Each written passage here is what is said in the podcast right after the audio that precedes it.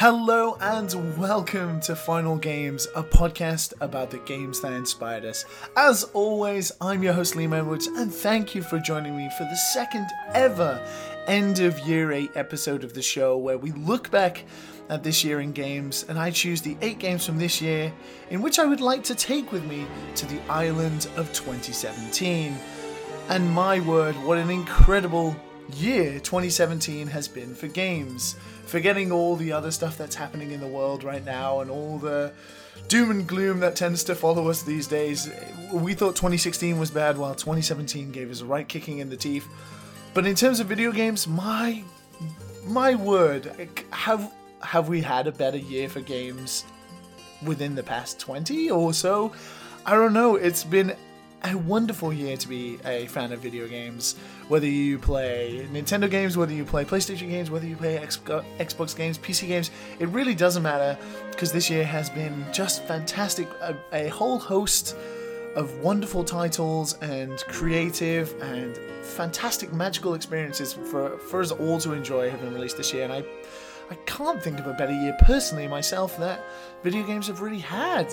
There's such a variety in video games these days, from our triple A titles that we had a lot of stagnation with in the last generation, um, and they seem to dominate that generation with games like Assassin's Creed and uh, Call of Duty and Battlefield. You still got games like that standing out, but amongst that we have all these wonderful and weird creative games coming out of, of course, Nintendo, with uh, games like Arms and Breath of the Wild and Splatoon and all those kind of wonderful experiences that they create, but also these wonderful indie titles as well that are seeing prominent support from consoles like the Switch and all that kind of stuff.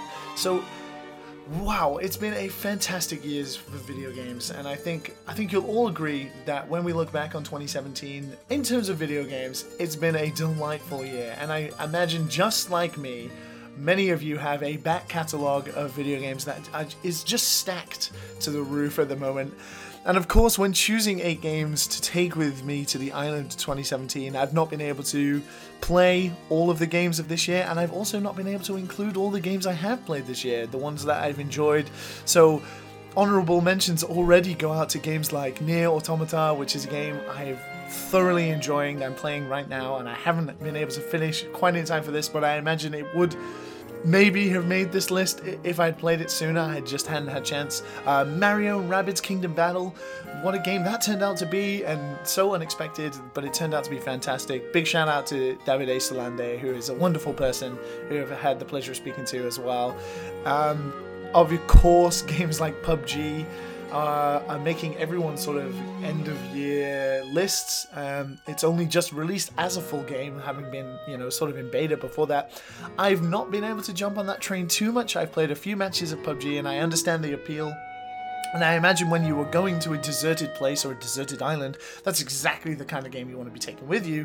But I've not quite grasped it yet. Uh, a friend of mine bought it, bought it for me for Christmas, and um, well, you know, maybe. Maybe by this time next year I'll be wanting to take it with me, and hopefully in the twenty eighteen of the Final Games run of episodes we'll see more P U B G on people's lists. We haven't had it so far, um, so it'll be very intriguing to see if uh, someone's going to take it with them. In terms of like other games like Resident Evil seven, uh, Resident Evil's back on form as well. Who would have thought that?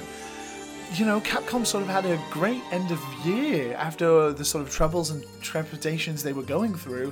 They turned out to ha- be having a fantastic year as well, with Resident Evil seven, the latest Marvel versus. Capcom game. Of course, we had Street Fighter and, uh, you know, the Mega Man announcement towards the end of the year, so they're doing fantastic too. Other incredible games like Horizon Zero Dawn unfortunately did not make my list this year, but that's a fantastic game. And also, if you haven't, please go out and check out former Final Games guest Danny O'Dwyer's no-clip documentary about Guerrilla and the making of Horizon Zero Dawn. If you have any interest in making video games or the process that goes behind them, you should definitely be checking that out. Oh, some other huge titles that didn't make the list, of course, is like uh, Xenoblade Chronicles two. I haven't finished that game yet. Uh, it came very late towards the end of this year, and I've been playing that a little bit. That's a very good game too. Uh, there's just Nioh, that's another fantastic game that didn't quite make the list but was a lot of fun. Uh, Mario Kart eight Deluxe, kind of cheating, but that was a fantastic game too. Fire Emblem Warriors, I really enjoyed that on the Switch as well. And um, what a year it's been, especially if you like Nintendo games as well. So, I mean, there's no beating around the bush. This year has been a very special year for Nintendo. We have the Switch came out in March this year. It's not even been out a year yet, and still, even in the episodes of Final Games from this year, we've spoken so heavily about the Switch and some of the games that are featured on it. It's been quite a spectacular year for Nintendo in general, and I will admit, of course, going into this year, this end of year episode, this sort of the island of twenty seventeen, I wanted to balance out the Switch against other games I've been playing on other consoles as well, but unfortunately it was just too difficult because I have played predominantly on the Switch all year. I've been traveling a lot, I've been going up and down Japan and to the U K and different kind of things like that, and I've taken the Switch everywhere with me. And the not only has the Nintendo offered a console that just allows you to play console games on a portable, but the amount of games they've released this year, and including all the indie developers who have just pumped the eShop on the Switch full of games, it's been such a great year to have a Switch and and to be playing it. So there is, of course, quite a, quite a few Switch games on my list. I had to limit it a little bit.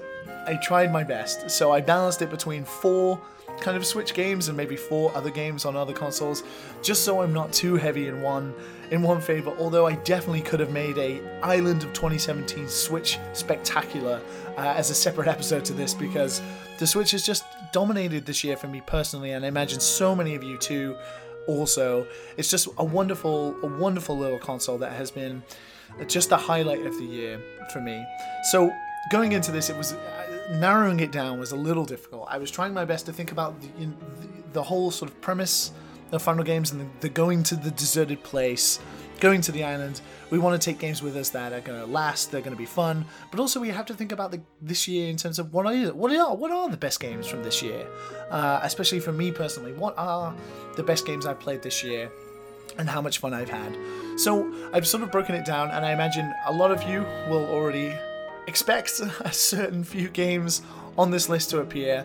Um, there may be some surprises on there too, because there are a lot of games that I spend a lot of time with that uh, other people haven't included on their Game of the Year list that I've seen so far. Um, so who knows, maybe you'll be a, a little surprised by some of them, but I'm hoping you'll enjoy this episode, and uh, maybe you'll be nodding along with me to, uh, in agreement to some of them, and, and shouting and screaming at the, uh, the speaker you're listening to this through in disapprovement of my choices so far.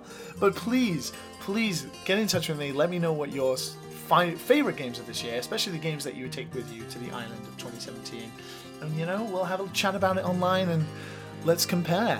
But getting into it, I mean, as I said, twenty seventeen has been an incredible year for games, and starting out, this technic- the first game on my list technically was a game that I played in twenty sixteen, but in Japanese originally, and then when the full game got a release back, uh, early back in February of twenty seventeen, this year I think, um, I just had to play it again, had to play it in English, and just get that full experience that I didn't quite get through the Japanese version.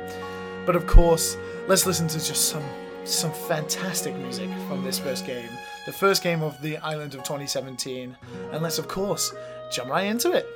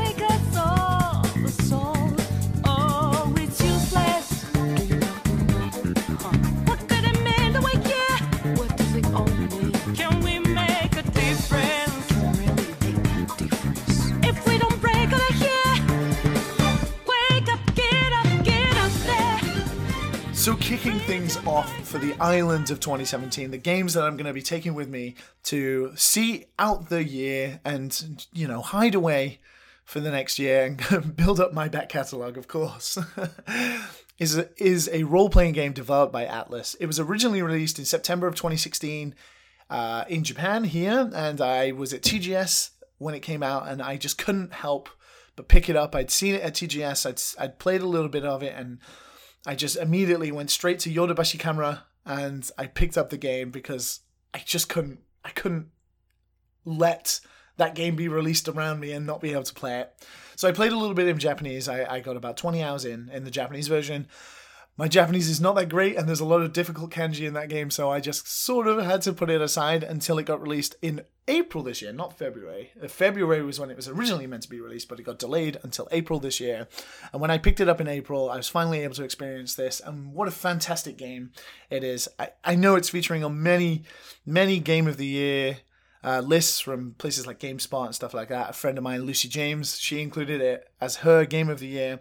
It sort of gripped its claws into so many people, so many people who love J R P Gs and and basically just very stylish experiences. It is, of course, Persona five, and I've been a big fan of the Persona series since I first played Persona three back And I think it was two thousand nine when a friend of mine uh, who became my housemate for university uh, moved in, and he had this PlayStation two game, and we had like a month between September and October between when we moved into our university house and when we had to start our lectures. And he had this game called Persona three on PlayStation two, and it was a J R P G, and we thought, oh, we can spend a month playing this J R P G. Um, you know, we'll figure, we'll figure it out. I knew what the Shin Megami Tensei series was prior, and I'd seen like Innocent Sin and Persona. I'd seen the box art and stuff like that, but I'd never really played the series before. And we played this game, and it, it was playing through Persona three for the whole of that September month was just one of the best experiences I remember from university. It kicked things off in the right way, basically skipping all lectures to just play video games with my friends. And from then on, I was just a big fan of Persona, and I remember when Persona four got announced. I remember when it came out on PlayStation two, and this was even when the PlayStation three was out at this point. And playing plays, uh, Persona three to Persona four, just the series continued to be, get stronger and stronger. Eventually we had Persona four Golden for the PlayStation Vita, which was a, another amazing way to play a Persona game, and the best way to play Persona four specifically. And of course, that brought a whole sort of new generation of Persona fans on board, and, and sort of it gave the Persona series a... a highlight in the West. And then we had the dancing game, Dancing All Night, which I bought when I first moved to Japan and played incessantly on the PlayStation Vita, on trains here in Japan. And that it got even bigger, and it had this new audience in the West. So when it came to Persona five, uh, a, a game that I think was in development f- since when Catherine got released in twenty eleven. So this game was in, in development for a good long time, five to six years. By that time, it had this huge following in the West, and um, it really was, I don't know, like a, a brand new thing for Atlus to have two audiences and going for the very stylistic uh, tones that Persona five goes for was interesting. And I, I don't know whether there was a hint of, oh, we have to sort of make this appeal to the West as well, but it's incredibly Japanese on top of it, taking place in Shibuya, uh, with the character living in Sangenjaya, which is a very nice area of Tokyo, uh, sh- this sort of Shibuya area specifically. It's, what can we say about Persona five that isn't hasn't already been said? It's very similar to the Persona five game, uh, Persona games in the past. You go to school, you make uh, your sort of social links, you make friends, you go on dates, you do all that kind of sort of weird uh, visual novel-esque stuff that is so interesting in Persona, and especially as someone who has taught in Japanese high schools and junior high schools here, it's such a weird reality for me to almost see like my real life reflected. It, uh, there are definitely some similarities between, I imagine, what people in the West went to school like, and of course what Persona represents, but Persona is so on on point when it comes to like representing like a Japanese life, like studying, working, the the clubs, going to like sports club, going to all the different clubs you can go to. And it's so weirdly real that that sometimes it really took me by surprise. And it was only until I'd played Persona five that I really started to notice, because I had played Persona four before coming to Japan. So playing Persona five and having my, my reality of Japanese life here being reflected in a video game, but with demons and sneaking through a alternate reality sort of in a dungeon, was kind of crazy, but kind of cool at the same time. And I think that made it appeal to me even more um, than maybe it did to other people. But in terms of being a J R P G, Persona games are, are renowned for being long, extremely long, and maybe difficult experiences. Um, Persona five, I think, maybe did drag out a little bit in terms of, I think the game could have finished a lot earlier than it did. And for some people, I have some friends, it took like them one hundred eighty hours to finish the game, just because of all the stuff you could do, and the ways you can get distracted in this game are, uh, there are nigh on so many ways you can get distracted and stuff like that. But the story was so good. I enjoyed the story so much. The cast of characters for Persona five are so varied um, compared to other entries in the series. I think, you know, you have your sort of set junior high, uh, your set high school students, not junior high, uh, your set sort of high school students, but each one in Persona five had a very sort of, sort of unique anime trope to them, and there was a little more anime background to this game, sort of. So you had, um, you know, you had your student council president, you sort of had your art prodigy, you had your sort of hikikomori, like hacker, and um, you had all these sort of different anime tropes in character background form, essentially, which made the characters have a bit more of a, a sort of personality to them. They weren't just distinct junior high school students that you were friends with, um, like you were in the other game. Like Chie had a great personality, and um, you know, Yusuke and stuff like that. And even going back to Junpei in uh, Persona three, they had personality, but there was nothing sort of to them, um, other than the sort of stuff that you experienced in their like side stories for the main quests in those games. But in terms of building character and um, giving each person a sort of identity in Persona five, they do that a lot better. It's very anime trope, but it's definitely a lot better uh, when it comes to building characters, I think. Um, it's just Persona five is such a strong game. And I imagine if you were going to a deserted island, you'd want to take you'd want to take a big, long J R P G with you to fight your way through the, the time. Although I can imagine, especially after sort of the long slog you have with the Persona games, they are hard to maybe pick up again, so that sort of lacks the replayability. But if you're a big fan of completion, I mean, the one thing about Persona is you can, you know, get all the Personas. You can work hard. It's kind of like adult Pokemon, and you can do your best to sort of get all of the Personas and build the Persona book. I forget what the book is called in the game. They're like the, the sort of directory of all the Personas.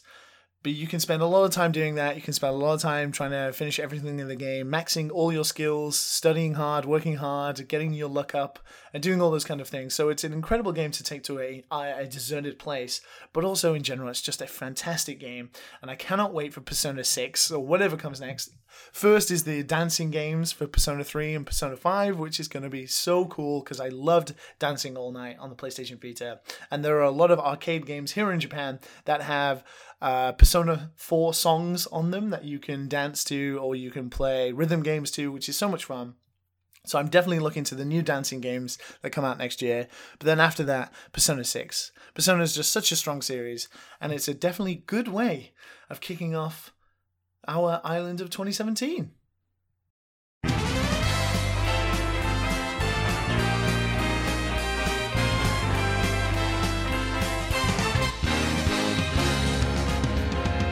Here we go, off the rails. Don't you know it's time to raise our sails?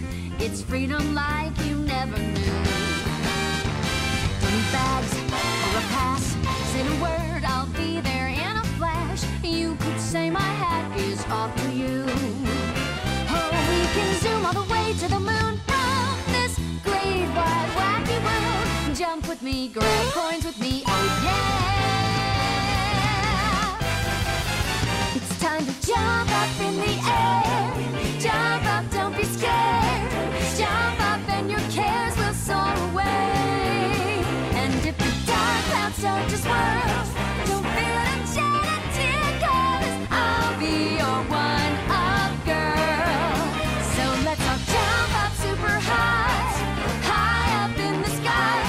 There's no power up like dancing.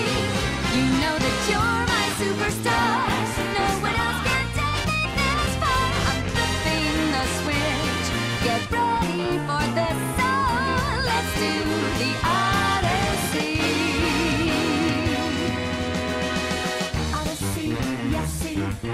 Odyssey. Odyssey, yes, Odyssey. So before we jump into the next game for the island of twenty seventeen, we actually have to talk about the island uh, of twenty seventeen and, you know, where we're going to be this year. I remember last year we had the world of Final Fantasy fifteen um, and how beautiful that was. And we wanted to, you know, sort of relax and take our times in the beautiful sights of that world. But today, we're going a little different. We're not going for an island, and it took me a long time to sort of decide on the actual island place, um, the sort of the where we're going to go, because there are so many beautiful um, worlds and places from video games this year. Of course, we can talk about the you know Hyrule in Breath of the Wild and how beautiful that is, and I imagine a lot of people are, are sitting there expecting that that was going to be my choice, uh, of course, because it's so beautiful and stuff like that. But no, it's not. There is, of course, the world of Horizon Zero Dawn, but that's full of giant robots, so we wouldn't want to go there. But there are many, uh, I don't know, many choices. But of course, I sort of had to look at the next game on the list. And for anyone who knows me, knows that this next game was, of course, going to be included. So when I came to choosing an island, this this game had an abundance of great places to go. The game is, of course, Super Mario Odyssey. So the island we're going to go to is the Metro Kingdom from Super Mario Odyssey. So the island of twenty seventeen... our nice background to it is going to be the Metro Kingdom from Super Mario Odyssey. So we're going to be dancing along to all the wonderful music that takes place. We can have the festival. We can have all those wonderful things that are happening in the Metro Kingdom. But you know what? We can sort of hang out and we can do some jump rope. We can drive a scooter. We can sort of hop on buildings and we can relax. It seems like a cool place to be. So I... I after a long deliberation in terms of the island, I think we're going to send ourselves the island of twenty seventeen to the Metro Kingdom. I hope you can all agree with me there.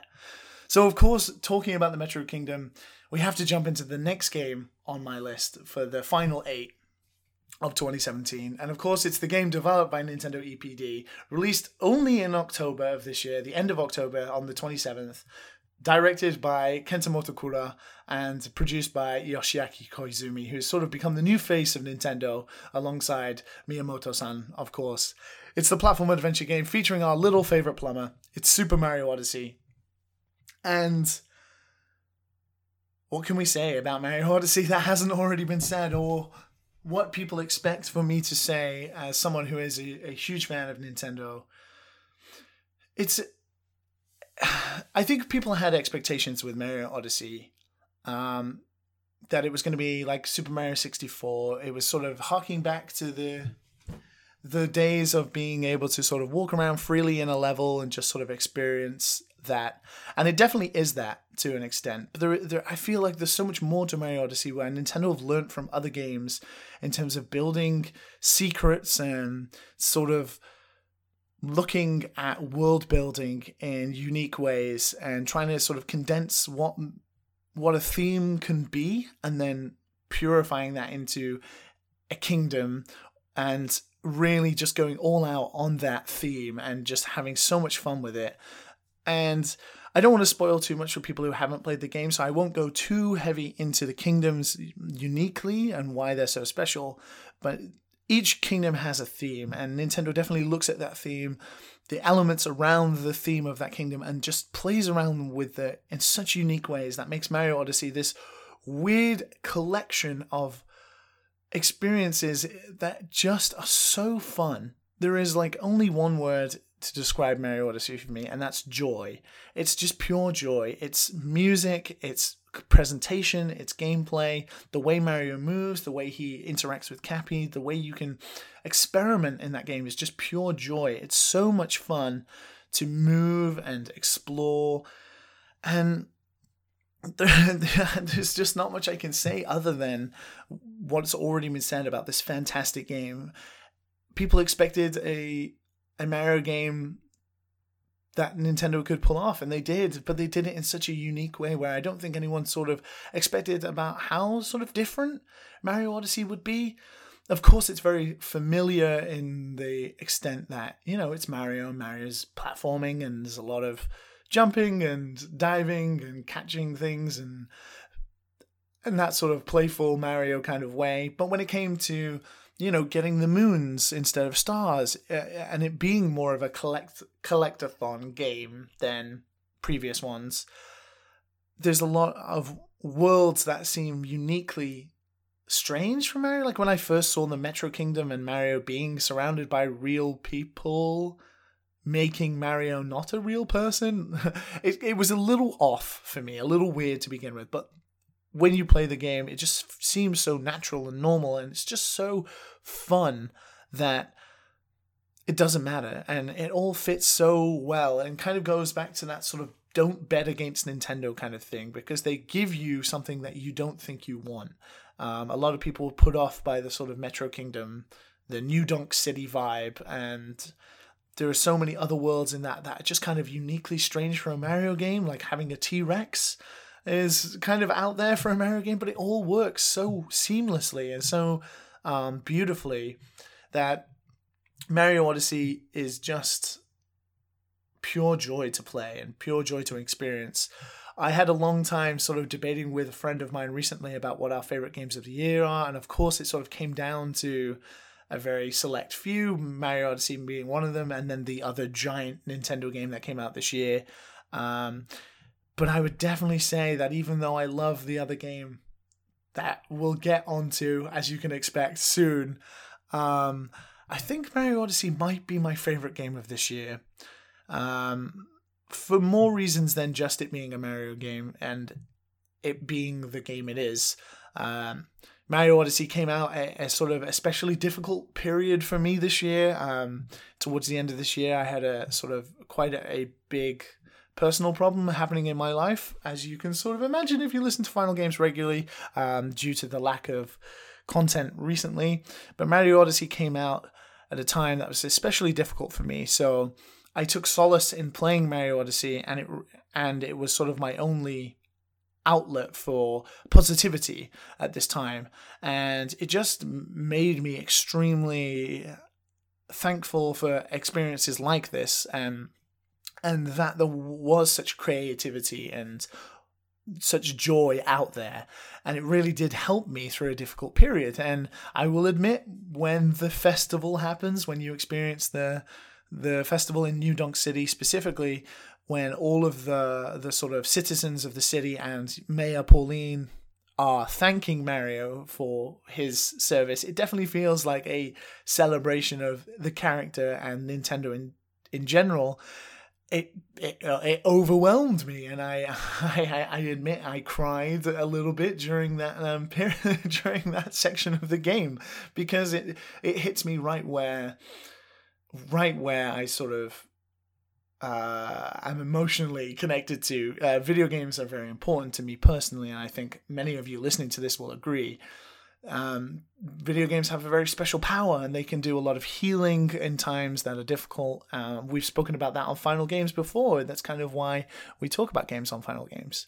Um, and Mario Odyssey definitely did a lot of healing for me personally this year, and And it was just pure joy in one of the more difficult times in my life.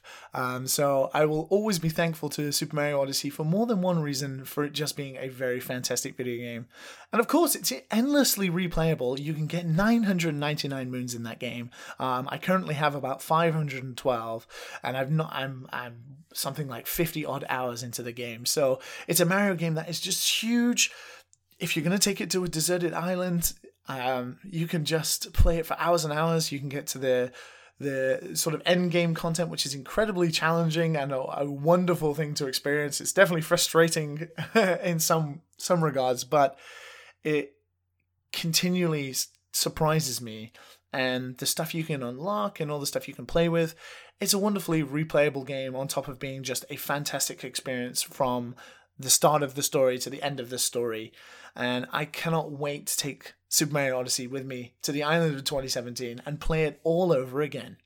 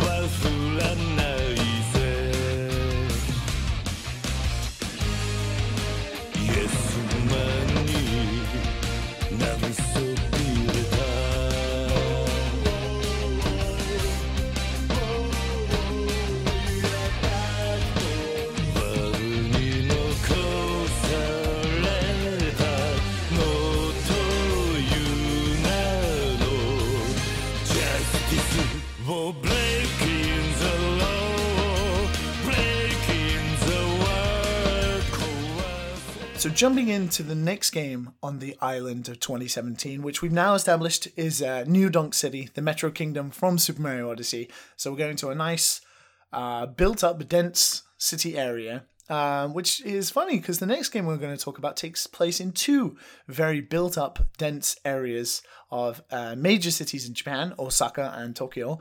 Um, two sort of fictional versions of Kabukicho in Tokyo and... Uh, a fictional version of Osaka's Dotonbori, which I was just at the other day.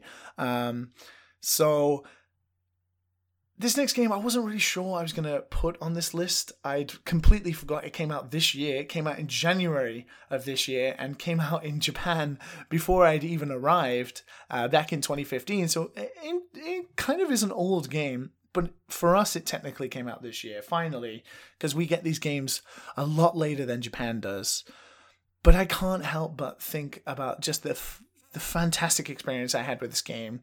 I'm so happy that the popularity of this series has sort of exploded.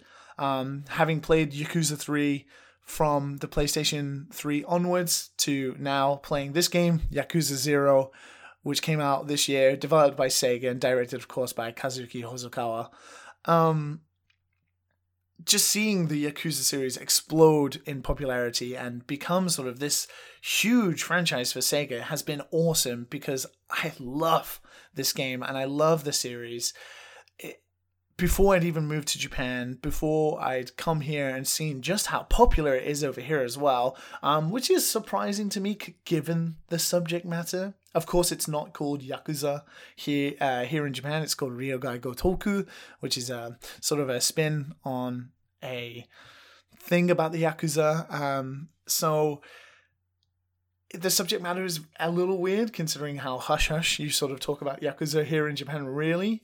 But it's become this huge franchise, and when they release games like Yakuza zero, I'm honestly not surprised that people have become obsessed with this series and have such an affinity for it because they have just so much fun.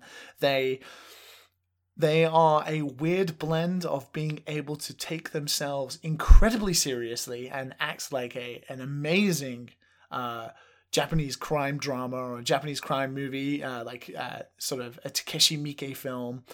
But then at the same time, they can be super silly and weird and have super stupid Japanese humor in them that is so contrasting to its serious tone sometimes when like Majima and Kiryu are very serious. Um, so it's, it's, it's a weird blend that just makes sense in a way, in a, in a way that, um, I can't quite describe to you why it works, but it does. And it very much hits on Japan as a country because Japan is definitely this incredibly serious, very by the book, play by the rules country, but at the same time they're so silly, so weird, and I imagine all of you have a picture of what Japanese T V looks like in your head, having seen like game shows and T V night shows here in Japan. They are silly, they are weird, they are wacky. So Yakuza really reflects on what Japan is like as a country, this very serious country that has these seriously silly undertones to them, and Yakuza reflects that amazingly, and especially so in Yakuza zero, which is, you know, the prequel to the whole series, which for me is fantastic because having been a fan of Yakuza since Yakuza three, Yakuza four, then Yakuza five, and through all the sort of spin-offs from there, Kiryu, like Kazuma Kiryu, is one of my favorite video game characters ever. So seeing his sort of backstory, seeing where he came from, was a pleasure to experience and was something I really enjoyed. And it sort of goes back to when Kiryu was kind of a sort of a cocky little badass, and you know Majima was sort of not as crazy as he was as he sort of is in the future, and just being able to experience like Majima's story in Osaka, and which is very close to me over here, um, is so much fun. And once again, it hits me personally in the sort of same bone that Persona five does, where it's like a weirdly fictionalized version of what I experience on a day-to-day. Um, obviously, we have fictional recreations of Tokyo's Kabukicho and Osaka's Dotonbori, you know, in um, sort of their versions in the game. And it's very much like what I experience over here. My it's like fictional versions of my life. They're fictional versions of the cities I, I stay in and I live here in and I go out in and I socialize in. So seeing all of the weird quirks about Japan that the Yakuza games sort of um, replicate, and it, it just seems so normal to me, but I imagine it's so wacky to other people that it's really fun to sort of compare and talk about and contrast with. And above that, Yakuza has always been sort of my favorite games when it came comes to storytelling. They have the weirdly serious cutscenes that are so well acted and so well animated. I love the close-ups of the faces and how amazing Sega managed to model faces in those games. They look like the actors and the and the real Japanese people who portray the characters. Um, and the storytelling is always like kind of every cutscene ends in almost like a cliffhanger. There's always something that you want to know more about. Um, it's always very, if you're into sort of like crime dramas, like especially like Asian crime dramas, like Yakuza fucking hits the nail on the head in terms of tone and all that kinds of thing. Uh, definitely if you want like an insight into like Yakuza and stuff like that, it's very good at portraying a good story in very s- sort of serious ways. And I just love the storytelling. Um, And then it comes to the gameplay. The Yakuza gameplay is famous for its sort of brawling. And back when I think about like Yakuza three and maybe even Yakuza four, like it was kind of slow. The to go into the combat, you have obviously the sort of uh, transitional period between when you see like street thugs and then when you start fighting them in the street. And it was kind of slow and sluggish and going, but it was always fun to beat the beat the shit into them. But now with Yakuza zero, it sort of seamlessly transitions and the combat feels super fluid, and uh, there's all these kind of moves and styles that you can change into. It's a bit more kind of like a Tekken game now than uh, like a, just an all-out brawler. And you can sort of put all your different points into these different skills and sort of make uh, both Majima and Kiryu kind of their own fighters that you customize, which is really cool, and they've expanded beyond that. So you spend a lot of time fighting in the in this game and the Yakuza game, so it's nice to have that sort of variety that they've offered in Yakuza Zero. On top of that, all the sort of side experiences that you have, there's so many side quests that just lead to hilarious and strange uh, conclusions uh, that are just so much fun to experience. It's a wonderful game to play, and it's a, once again, it's another big game. It's another game that's going to take you like fifty to sixty hours to finish. It's got so much to do in it. It's a great city in terms of like place to be. The experience, definitely, if you're interested in Japan and you want to feel what it's like to be in a Japanese city, playing these games gives you a very accurate representation of that. Um, so I can imagine chilling in the Metro Kingdom, being in this sort of dense city anyway, and then just sticking on the Yakuza games and feeling like I'm right at home here in Japan. And I, I can enjoy that. I definitely can enjoy that. So the next game we're going to be taking to the island of twenty seventeen is, of course, Yakuza Zero.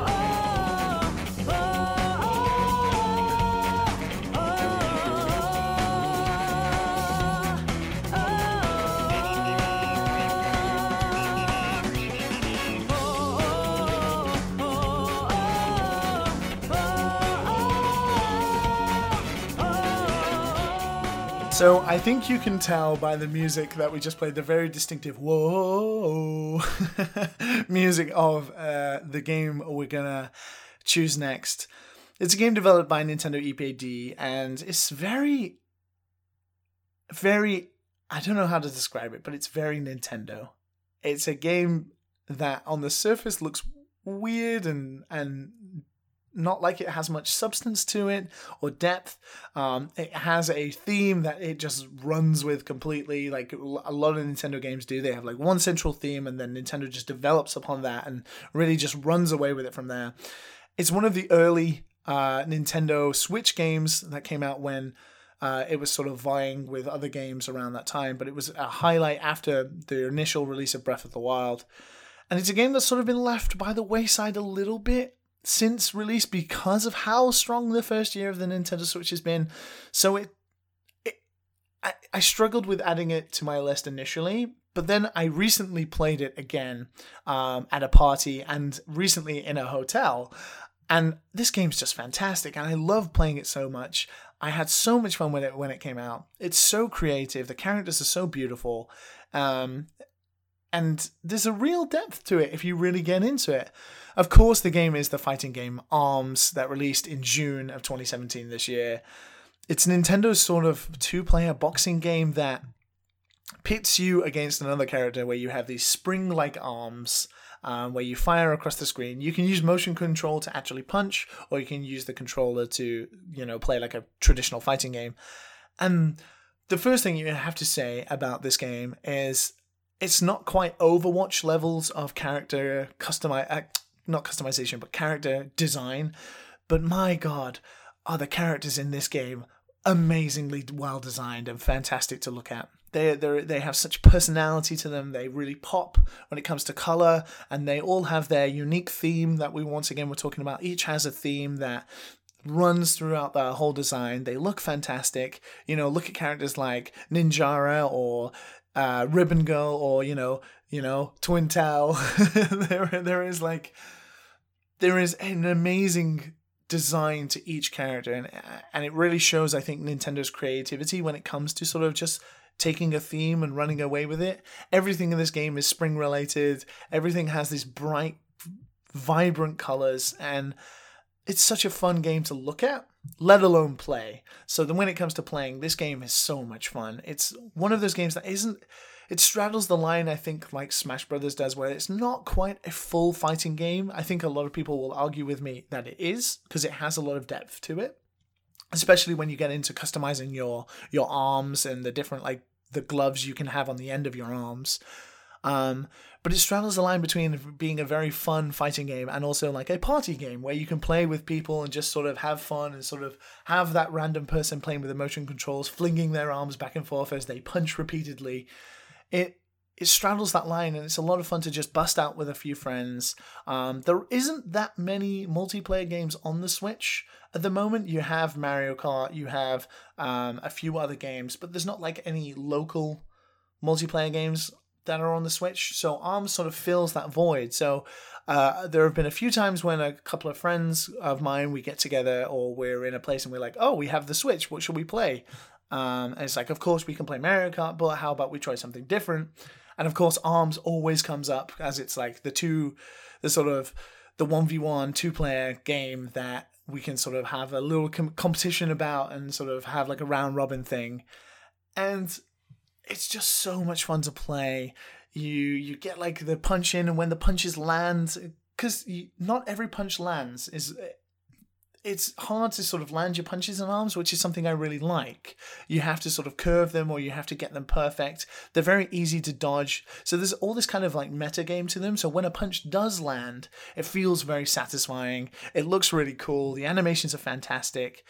It's such a unique and strange game that it's just so much fun to experience, and it looks beautiful.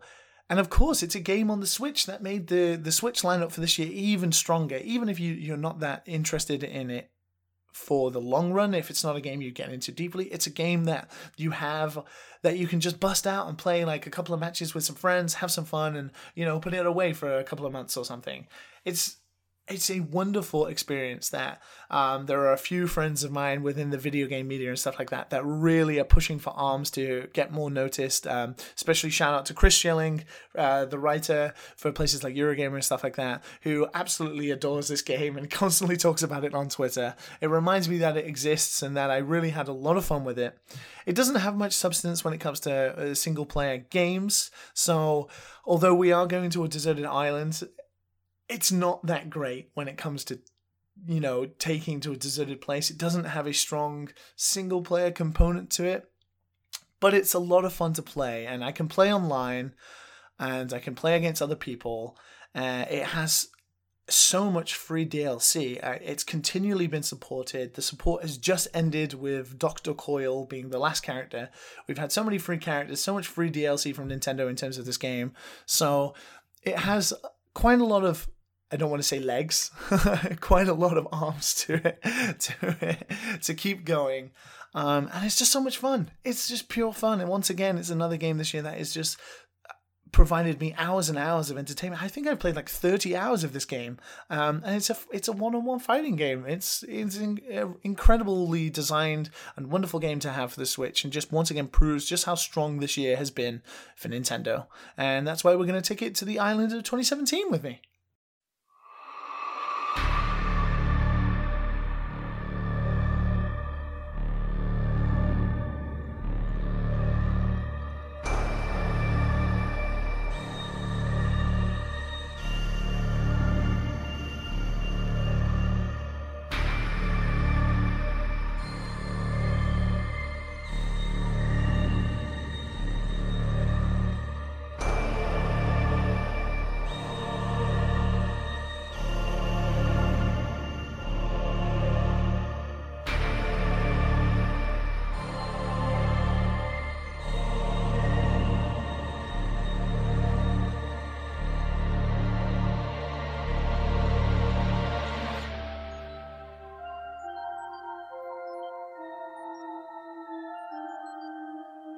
Okay, so this year has been an incredibly strong year for Nintendo, and of course this list really reflects that. And once again, we're sort of diving in to Nintendo and what they've been offering to us this year. Um, but it's a little different, because this game wasn't quite developed by Nintendo. It was a game developed by Mercury Steam, and isn't for the Nintendo Switch. In fact, it's for their other handheld, the Nintendo three D S. It was published by Nintendo and, you know, had sort of help from Yoshio Sakamoto, who is the, you know, the sort of director of Super Metroid uh, back in the day. So there was the genesis of the Metroid franchise within this game. It released in September of this year and is a is reflected in its title. It is Metroid Samus Return. It truly is a return to form for Samus and the Metroid franchise after such a sort of long period of delays.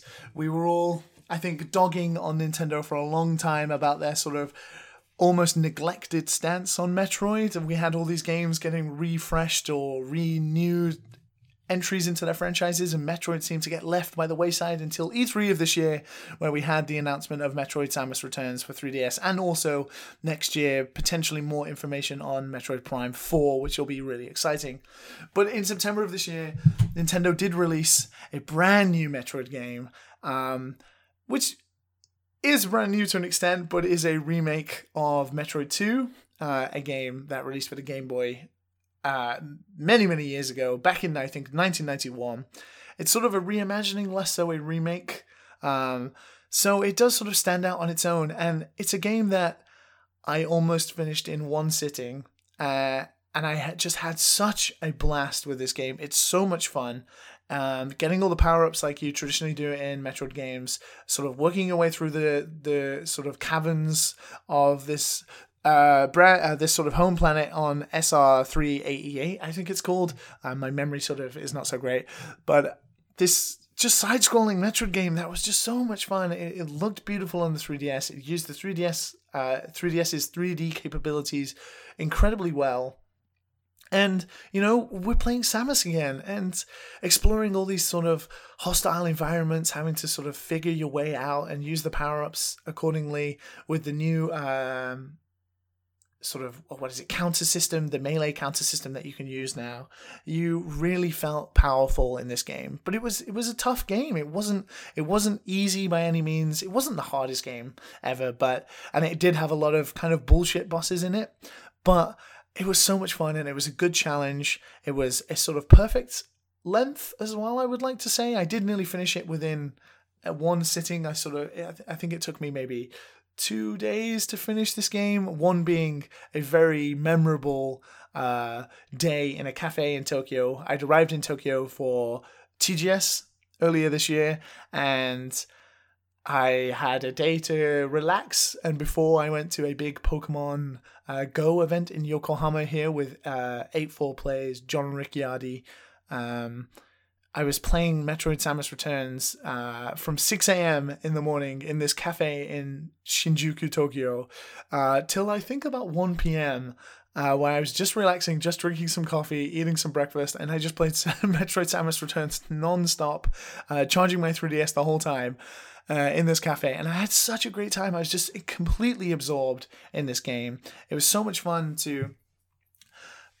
sort of have a game that didn't hold, didn't not hold your hand per se. I don't want to say that, but a game that made you explore, a game that made you look at the map and find the sort of dark areas and be like, okay, so how can I get here? Or how can I get through this wall? How do I break this? How can I climb over this? And you would experiment and try all these different things with Samus, Samus's power-ups. You would, you would explore a whole area, get to a point where you can't get past, then you would sort of backtrack, find a new power-up, and you'd be like, oh, now I can return back to that area. Very much like the old Metroid games, especially Super Metroid. I don't think it's on the exact level of Super Metroid. Super Metroid stands out as a classic on its complete own, but in terms of being a fantastic game to play and such a pleasure to experience, Metroid Samus Returns was a wonderful game, and I'm kind of sad it wasn't on the Switch, just because I, I would want a game like this on the Switch to have with me at all times. It was a nice, almost swan song for the three D S. It was a nice way to go out, an old franchise that hasn't had much love um, from Nintendo, getting this wonderful game in its franchise to sort of end the three D S's life almost in a lot of people's eyes, I think. It's the last big uh, title, I think, for the three D S, really. Um, and just, it was a joy to play on the three D S again, busting out the three D S and playing through it. And, uh, yeah, it was wonderful. And I think a lot of people had maybe their reservations about Mercury Steam. They produced that Castlevania game on three D S that didn't do so well. Um, they had, what is it, Lords of Shadow. And I think a lot of people were kind of uh, so-so about Nintendo giving it to Mercury Steam, but they truly, um, pl- they did well. They busted it out, and they created a very faithful, wonderful Metroid game that Um, just fits right in with the rest of the franchise. It's a fantastic game that if you were a little apprehensive about or you missed because you're playing all those wonderful Switch games this year, definitely go back and check out Samus Metroid, uh, Metroid Samus Returns, because it's awesome. And it's going to be going with us to the island of twenty seventeen.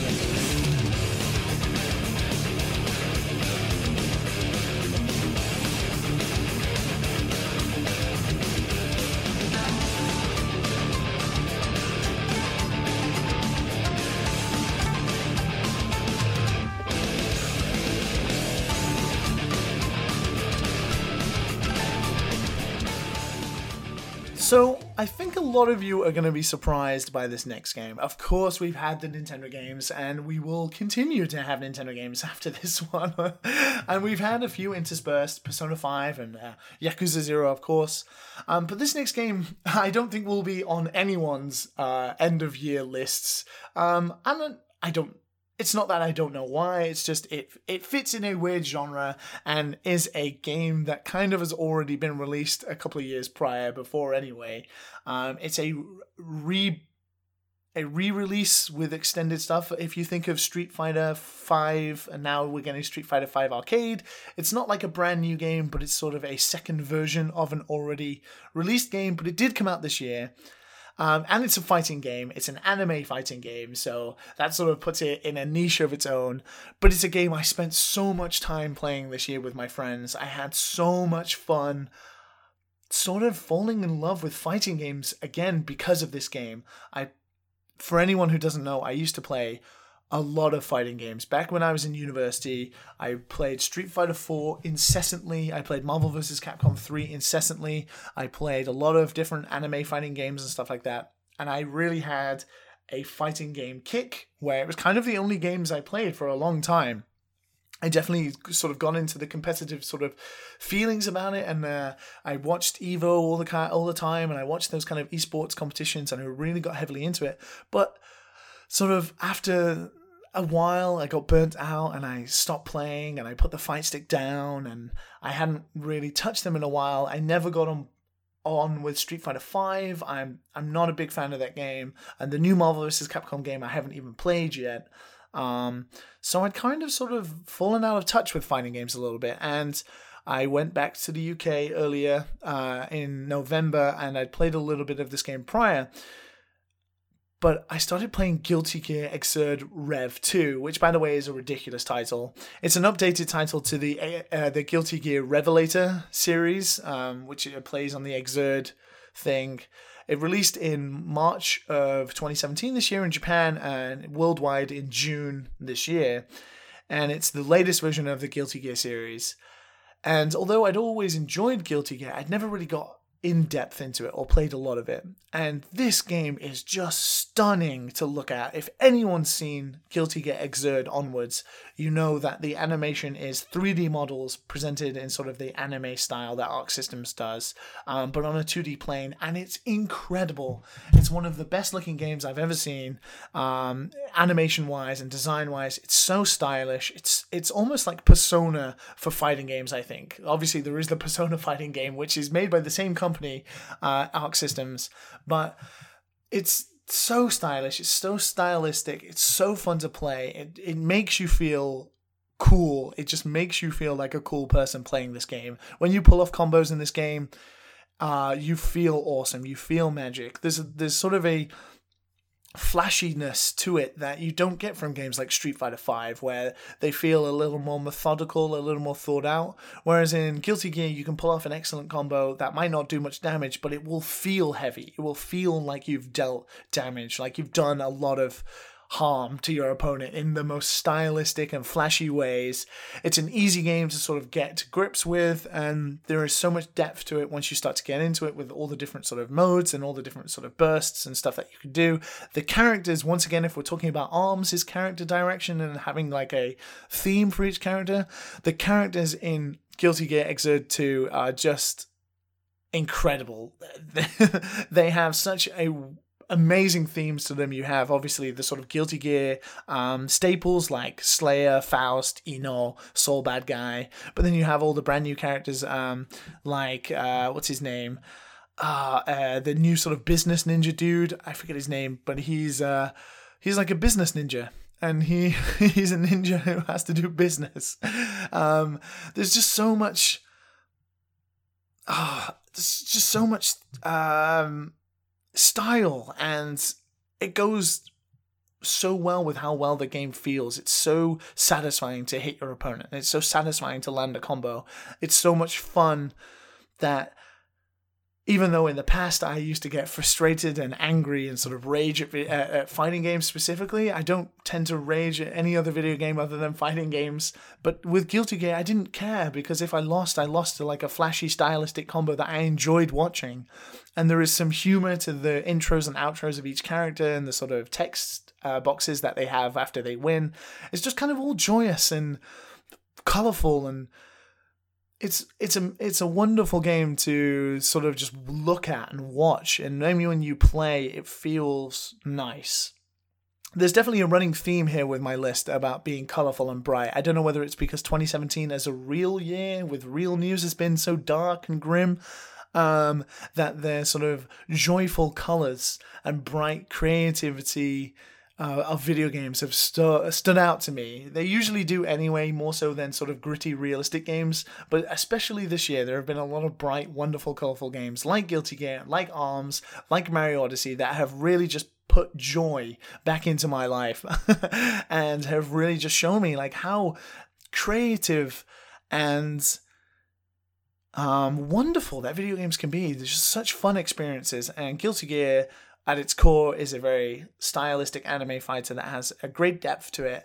Um, it's not something I've reached yet. I'm just sort of enjoying playing with friends and getting into it. It's not something I want to um, get depth in depth to, otherwise it'll sort of spoil it and burn out for me. But if I'm going to go to a uh, deserted island and I want to take a fighting game with me that I can practice and I can train and I can learn all these flashy combos, this is the one I'd be wanting to take with me. And uh, thanks to this game, I am so incredibly excited for Arc System's next game, which is the Dragon Ball Z Fighters game. Um, being a big fan of Dragon Ball and of Arc System's fighters, that game's going to be fantastic as well. So Arc Systems are having a great year, uh, and we're having a great year because they're releasing great games like this. So I'm going to be taking the next game to the island of twenty seventeen. Is going to be the surprising Guilty Gear Xrd Revelator two. Uh, yeah, yeah, you expected Nintendo games, but you didn't expect that, did you? But let's move back on to the next game in the island of twenty seventeen.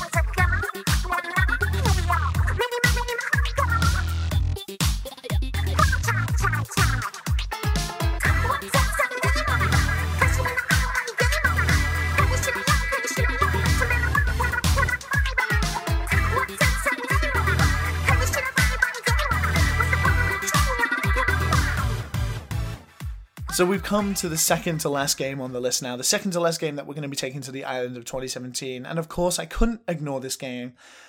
It wasn't on the list initially, but I thought about all the other games I could add over it, like games like Nioh, games like Mario and Rabbids Kingdom Battle, games like uh, Horizon Zero Dawn. But I just couldn't, I couldn't take... I couldn't go to a deserted island and not take this game. I couldn't take those other games over this game for the amount of fun I've had with it. Um, the endless replayability that it, it offers if you're going to a deserted island, and just how stylish and, once again, colourful it is. There's definitely a running theme theme for this year's Island of twenty seventeen. I think we should just highlight it, Joy and Colour, as as the, the episode title. But the next game is a third-person shooter that's based all around squirting ink at other opponents. It was developed by Nintendo E P D and directed by Yusuke Amano and uh, produced by Higashi Nogami. Uh, it released in July of this year, once again making the Switch's early adopters have these amazing first per, uh, first-party titles to play. It is, of course, Splatoon two, one of the biggest games here in Japan, and I mean it goes without saying. For anyone who's played Splatoon two, I imagine you've got just as addicted as I have and my friends. It's a game that, once you start playing, it's very hard to put down. Uh, it hits you right in the sort of not O C D area, but it hits you in the I must squirt ink everywhere. I must, I must not not stop. I have to keep going. I have to spray everything. It's such a fantastic game, and yeah, we're going to a deserted island. We want a multiplayer game. We want uh, we want a long-lasting game, and this game offers. One, it offers incredible uh, long-lasting D L C, and Nintendo are always updating with the Splatfest. They're always updating with brand new stages, with brand new weapons, with brand new everything, clothing, items. One thing you can't say about Nintendo is that their D L C um, policies are harsh. I mean, say what you like about Breath of the Wild sort of twenty dollars D L C packs, but in terms of ARMS and Splatoon two, uh, we have fantastic free D L C that we're getting every month that makes the games last even longer. Splatoon even longer than Arms, so because there are definitely more players. This game's huge here in Japan and just has become one of the success stories of the most recent sort of gaming memory. Uh, this the first game, Splatoon, only came out just before I moved to Japan, which wasn't that long ago, and I got on with that game very like a lot, and I enjoyed it. But I, I, because I was moving to Japan, I didn't get a chance to sort of get myself involved like I did um, with Splatoon two. Uh, I sort of put it to the wayside, and I never picked it back up again. But when Splatoon two came out, and a couple of my friends were working on this game, and they were telling me about uh, how it's shaping up, and it's going to have this salmon mode, salmon run mode. That's um. gonna be fun, and it's gonna have all these brand new stages that are gonna be great, and all these new weapons. I I couldn't help but pick it up. Of course, I had a Switch, and it's another game I wanted to add to the Switch catalog. But because it was on Switch, and the ability to play it anywhere, and the ability to hook up and play with other people and do Salmon Run and all these kind of things, it just gave Splatoon two more, more of a, an appeal to me personally, and I imagine it did to so many others too. There's a lot more to do in Splatoon two, and I think it's a lot more... Pres- a lot a lot better presented than the previous game in the series. Um, it plays like the other game. It's its multiplayer is so strong.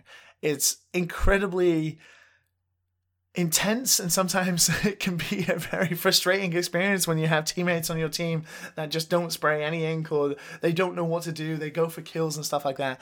But when you're on a roll, literally, and you're using the roller, and you're spraying all the paint, and you're covering large areas, and you you're racking up the kills, and you're doing all this kind of things.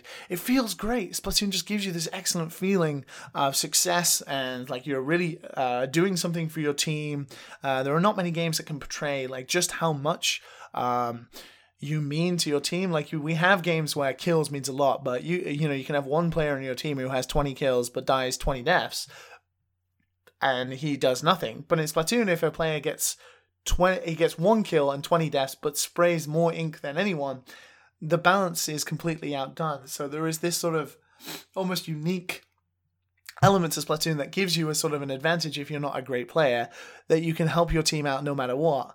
And it's just a lot of fun. And if we're going to the deserted island, we want a lot of multiplayer replayability games, and Splatoon is one that just offers a great deal, like non-stop. You have all the sort of mini games as well. You have the rhythm game in the game to play. The music is fantastic, and once again, it's so colorful, it's so beautiful. The graphics are lovely, the character designs are great, the little squid kids, the inklings, are awesome. And yeah, I'm gonna take Splatoon two because it's bloody good. It's bloody good. Um, tell me, what do you think of Splatoon two? Because I'm interested to know how it's doing in the West. Here in Japan, it's kind of, it's just everywhere. You see it everywhere. It's such a huge game. All the kids play it here. But how is it in the West? I know there are a lot of fans over there, but I'm I'm intrigued to know if it's just over, as big over there as it is over here in Japan.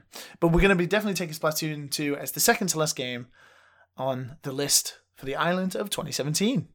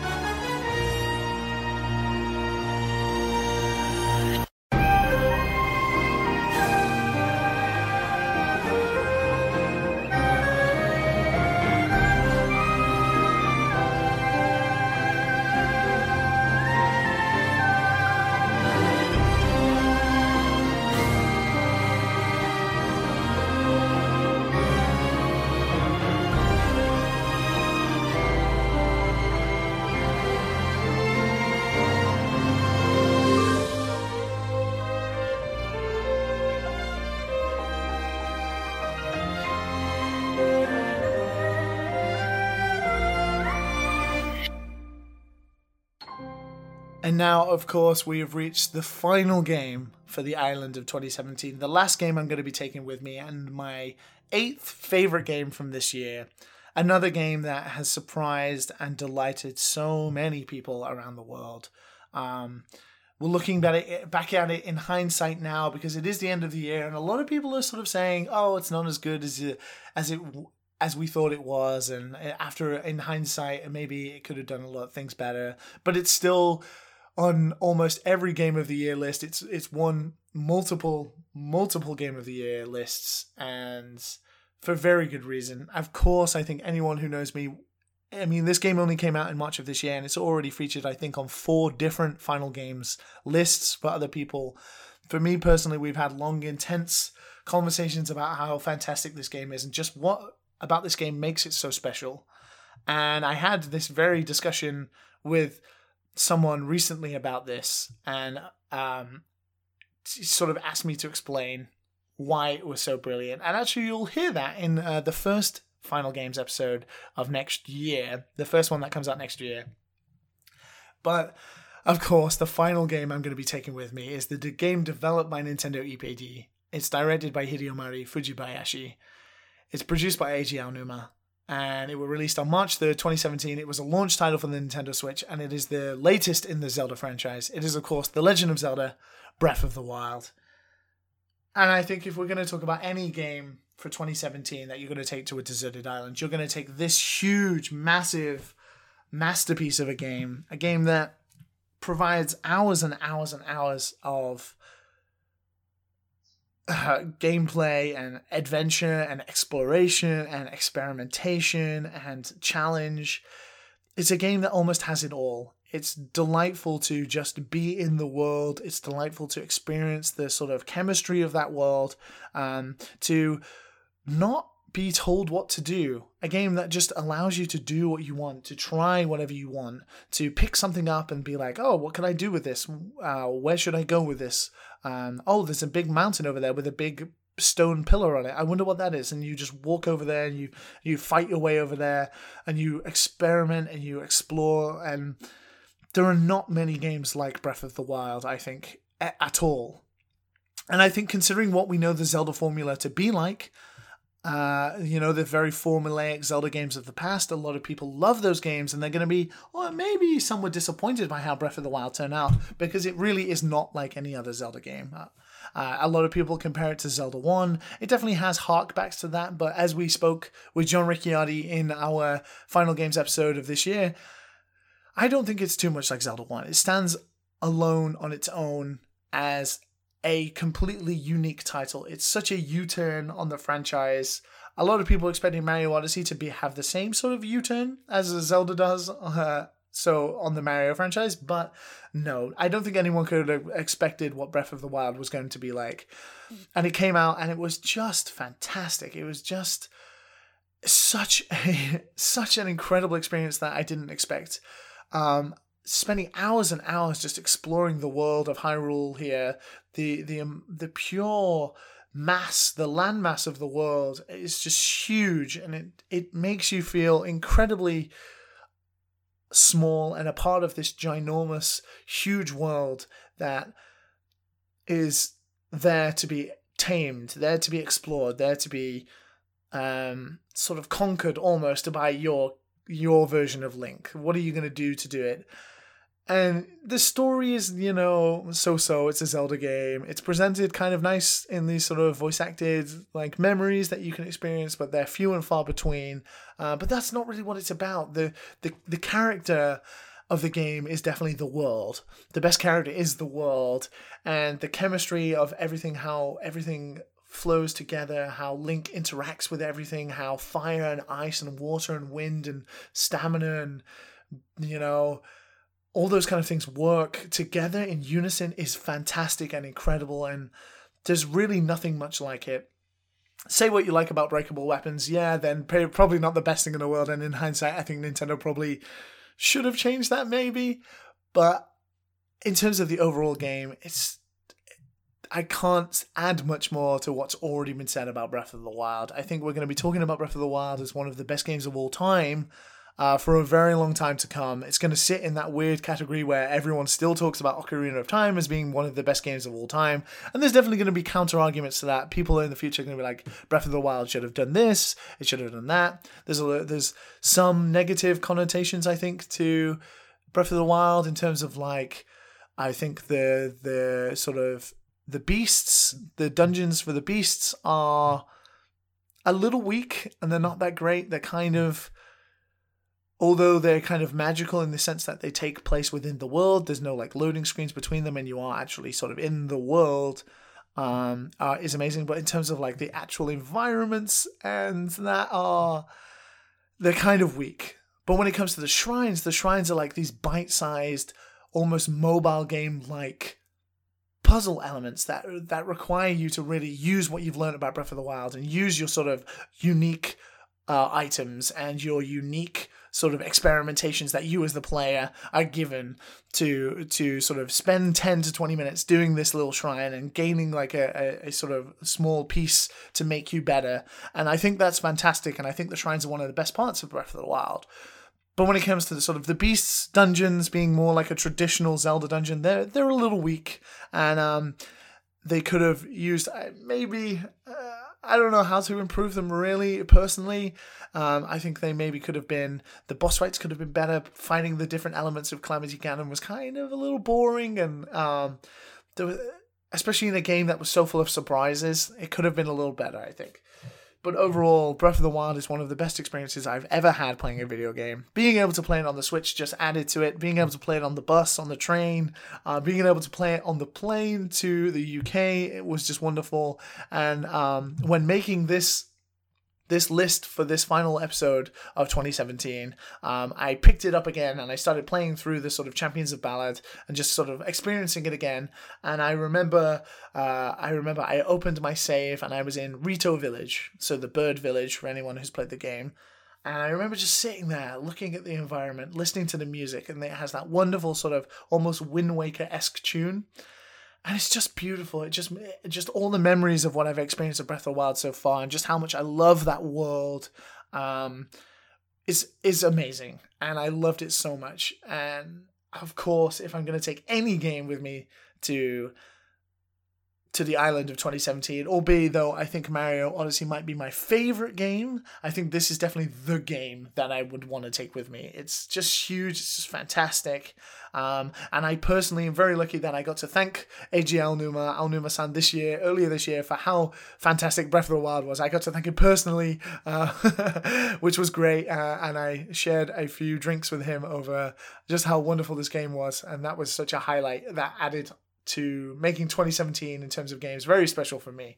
So I think the final game, of course, I'm going to take with me is Breath of the Wild, and I, I imagine many of you are the same too.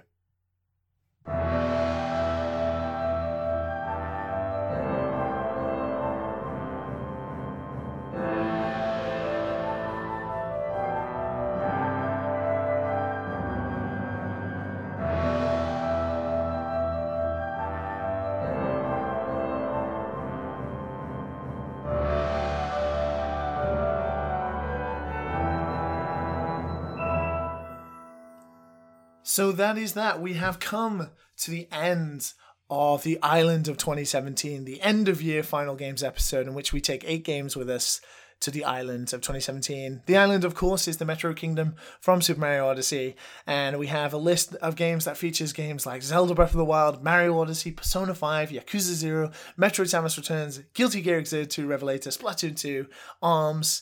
And there are so many more games out there that could have made this list. I imagine a lot of you are sort of talking right now, or sort of maybe discussing with friends about the games that I missed that you loved. Horizon Zero Dawn, Nioh, Resident Evil seven, P U B G. So many wonderful games this year. You cannot argue about how fantastic uh, twenty seventeen has been in terms of video games. And we can only hope that twenty eighteen is just as strong as this year, and we can hope that we have such a difficult decision when it comes to Game of the Year lists next year as well. Um, so thank you for listening to this episode. Uh, and, and in terms of taking a console from this year, I mean, it's got to be the Switch, right? Uh, if, if anyone's asking that question, that's my answer. We got to take the Switch with us because it's just been such a fantastic year for the Switch and Nintendo in general. But thank you so much for listening to this episode of Final Games. I totally understand that you're all sort of questioning if Final Games was even going to continue or what was happening with it. Uh, as I sort of hinted at a little bit in the Mario Odyssey segment, um, from October onwards this year, I sort of had a, a very difficult time. I managed to try and get some episodes out, like Michael Pachter and a few episodes here and there for that, uh, which I, I'm happy I got out. But I do apologize for the sort of distinct lack of episodes towards the end of the year, but I'm uh, everything seems to be okay now, and I'm definitely focused on getting F G back on track. I've already recorded the first episode of next year. That's going to be going live sort of maybe the first or second week of January, um, and it features a fantastic guest, which I uh, I'm so excited for you all to hear. Uh, he's he's one of the standout game directors of our generation of video games, so I'm very excited for you all to hear his list and that episode. It's a bumper three hour episode that I'm so incredibly proud of that I can't wait for you to hear. twenty seventeen, although a little weak towards the end, you know, we had fantastic guests like Derek Yu, Rami Ismail, Jim Crawford, Mary Kish, Chris Avalone, and Harvey Smith. So if you haven't listened to any of those episodes, please go back and check them out.